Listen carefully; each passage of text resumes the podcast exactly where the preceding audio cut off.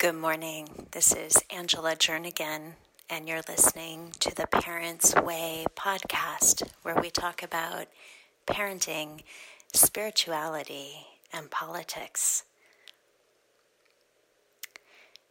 Last week, I posted a podcast introducing the time that we are in in the Christian calendar, where we listen in for the new thing that is trying to emerge.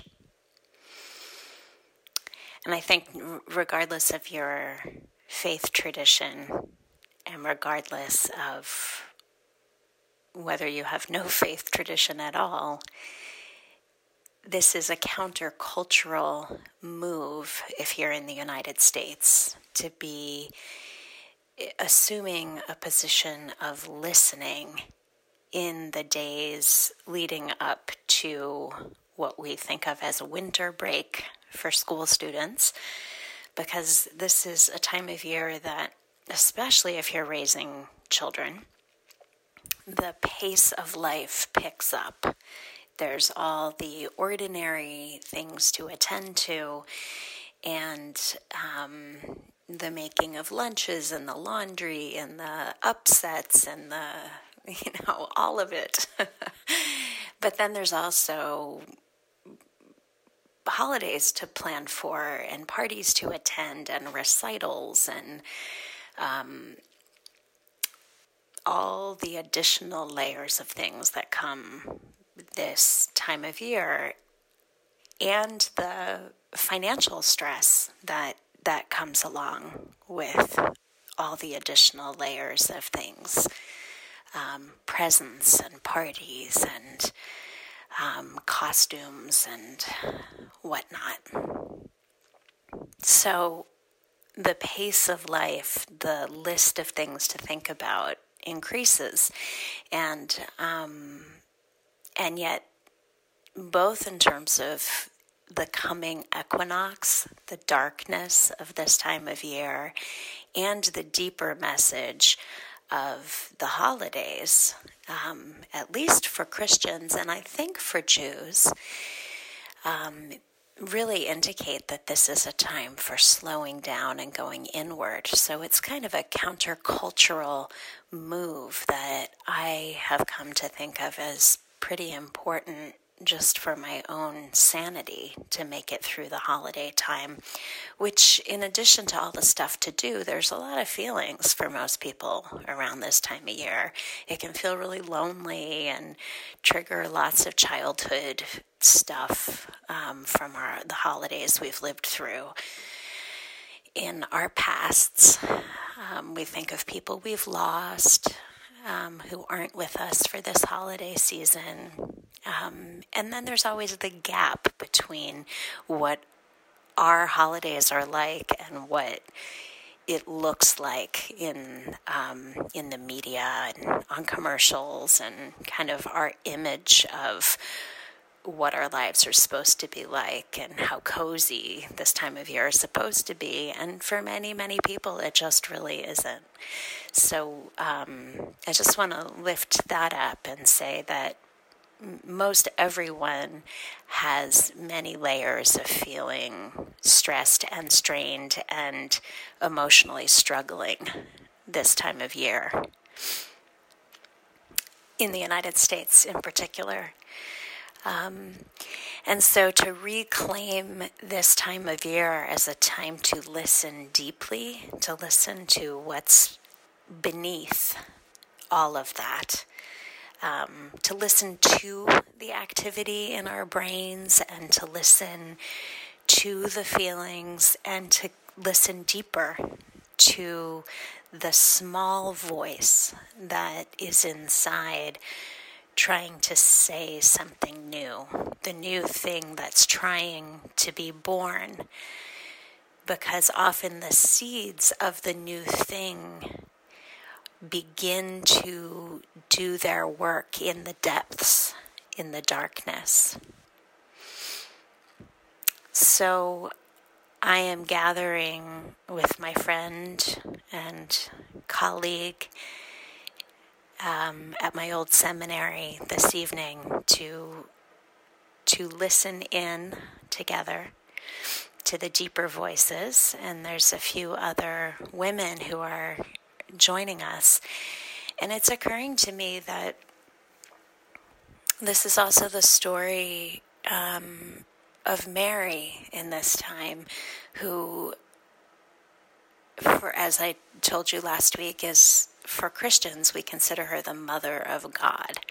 And that's kind of like an enormous job to be a fourteen-year-old girl and poor and about to get married and a virgin and to suddenly be um, visited by an angel and told, the Lord is with you and you are going to bear the the Son of God in human form, and he will change the course of human history. To begin to make sense of what that this means required um, this young woman to find a place to go that was safe. And where she went, last week I, I said that she told Joseph, but actually that's not what the scripture says. Joseph was the man she was supposed to marry. But instead, what the scripture says is that she went to her cousin Elizabeth first, and she spent three months with Elizabeth. And we don't know a lot about what happened in that time, but we're very clear that these women both had a sense that there was something very big and very shocking that was very also very holy coming about through Mary, and that their connection was vital to this becoming of the new holy incarnation. I think there's something that happens when women come together and listen. Listen to one another and listen inward to the deeper truths that are not what the dominant voices of our time are clamoring on about, but the knowing that comes from a quieter place, a deeper place, that sometimes we can know when we're in solitude, but often when women come together, that is often when more, we can hold more and we can hear more. And I say women not because I don't think men have this capacity innately. I think that, yes, they do. There's nothing, this is not a gender difference that is hardwired from birth, um, but it is cultivated in our culture. Um, that women have had to be the listeners and have been um, taught to listen and have really relied on our capacity to listen in a world that is threatening. And we have needed to learn to listen to one another in order to make our way through in a patriarchal world. And so I think that women have a different starting point in deciding to listen. And I want to talk for a minute about how profound listening is. When we listen to another human being, and I've spent, you know, these years teaching mostly parents and mostly women to listen, to listen to children and to listen to one another on a certain level, listening to the feelings, listening to the thoughts, listening to the stories, the sensations, to just what is real, what feels real in our lived experience that goes unseen and unknown in the everyday. Um, but there's always another level of listening to the new thing that can come through when you listen down through the layers of experience. And this is what I've spent these years doing, listening with mostly women, although men have come too. But what happens on the level of brain science when we listen? We now can, because of the discoveries in the field of brain science over the last couple of decades, we can actually describe um, with a new level of clarity about what's happening. And I'm not a neuroscientist, so I probably get some of the details wrong, but It, uh, I know enough to paint an illustration with these ideas that have emerged from neuroscience.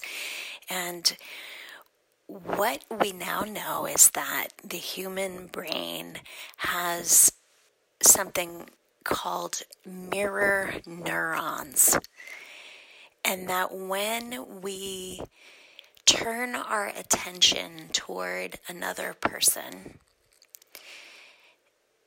We, and we listen, and listening doesn't just happen with our ears, it's a full body experience. We're listening to cues and meaning from the other person on multiple levels. This is just what our brains know how to do. We pick up all kinds of subtle information when we turn our attention to another person, and we see their facial expressions, and we listen to their tone of voice, and see their body language, and um, and hear their words, and feel. Our bodies actually can feel bits of the feelings that this person is having. And a large part of that is because we have these mirror neurons that give us a tiny little bit of the experience of the person we're tuning into. It's really a pretty miraculous function of the human brain that we literally tune into the other and take some of that lived experience that they're having, and our brain gives us some drops, some bits of that experience, so we too can actually feel it in our own bodies, in our own brains. We get an image, a sensation, an impression of what's real inside the person we're listening to. And so real listening, which is not what we do in our everyday lives very often. In this world, we are often, uh, you know, we don't we don't really have many chances to just take our time and listen. Um, and so there's a lot of, we kind of cut to the chase, we make assumptions, we kind of half hear what someone's saying. Um, and that's not the kind of listening I'm talking about. That's kind of the listening that our culture teaches us how to do, where you just get to the bottom line as quickly as you can figure out what it is and move on. I'm talking about when you really decide to take someone in. And that's literally what it is. We are taking the presence of the other person, quite literally, into our own bodies, into our own brains through mirror neurons and probably through a whole host of other things that we don't fully understand. And that act of letting what's real for another person actually leave a mark inside us is transformative. When we listen to another human being, we are changed by the encounter. And we also change the other person. Because when a human being feels heard, feels felt, as the neuroscientists call it, a whole host of things happen in their body and being. Feeling felt, feeling heard, sets off a whole cascade of physiological reactions, and the sum total of them add up to feeling safe, feeling secure, having a sense of belonging, even if just in that moment. And what comes out of that experience of feeling like you belong, like you are safe because you have been known, is more of what's real for you comes forward. More of what you feel comes up. More of your story that needs to tell comes up and out, and the longer you feel heard, the more you come to know the deeper layers of truth for what's real for you. So we are changed by being heard, and we are changed by listening. When we listen to another person and we continue to let what is real for them as it emerges make impact in us, we can never again be the same. The more different the person is from you who you are listening to, the more you can be changed by the experience of listening. When we listen deeply to a person who is from a different walk of life, we come to understand both our connection to this person, and we come to feel and know some of what being human is like in their skin, and what being human has been like in their life path. And we quite literally live that experience, or a shadow, a touch of that experience for a time through our mirror neurons. Human beings, when we come together and we listen to one another, we are changed permanently by the experience. And what can happen when women gather and listen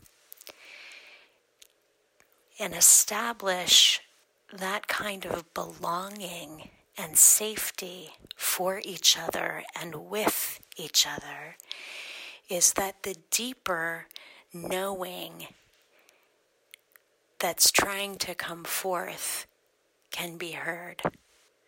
We get so occupied by the level of chatter going on in our brains, and by all the information and the Facebook posts and all the darting um, physiological reactions of stress and all the hits of dopamine we get online, and we're kind of in this ongoing, mixing, fast-paced cocktail of physiological experience and thought and feeling, and to stop and pause and listen and take some space allows all that to begin to come up and out and rinse through,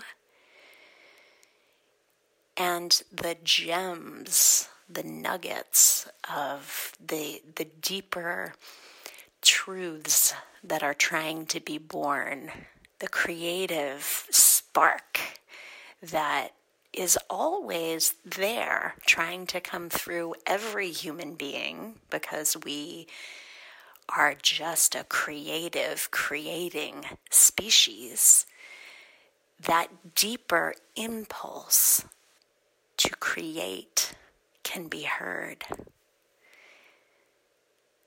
So that's what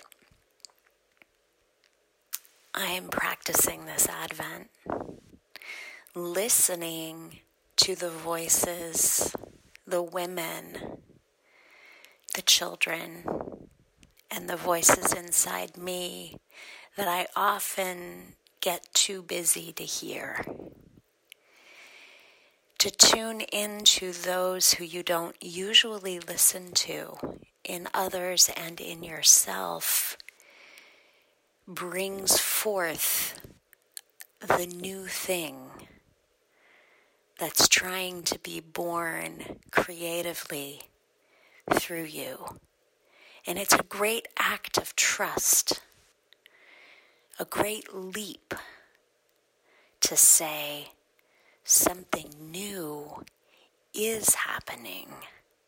Something that my problem-solving brain may not on its own be able to come up with, because it's not born of the sum total of my lived experience.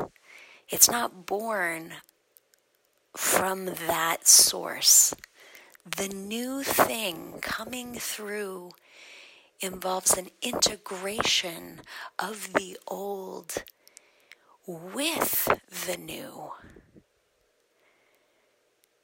It's a birthing, a gestation that results in a birthing. This is the creative process we're in.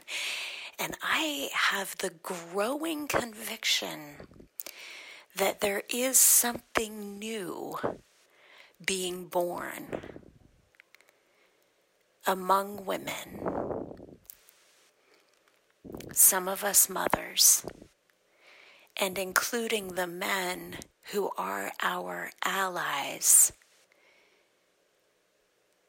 across lines of race, across lines of faith, across lines of able-bodiedness.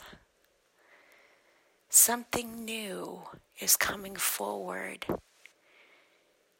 that we can only come to know and live together in connection as women. Women with the men who love us and believe in us. So this is my invitation to you, wherever you are, and whatever your life is presenting in this time, to find the places where you get heard, and to find the voices in your environment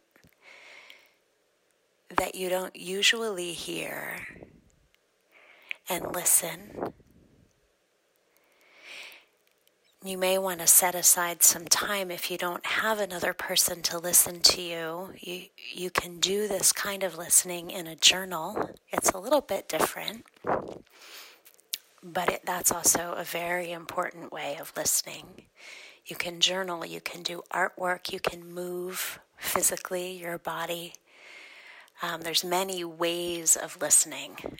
But if you can find your way of tuning in to a deeper level of your experience and tuning in to a deeper level of the experience of people who don't always get your attention, the more vulnerable people in your environment,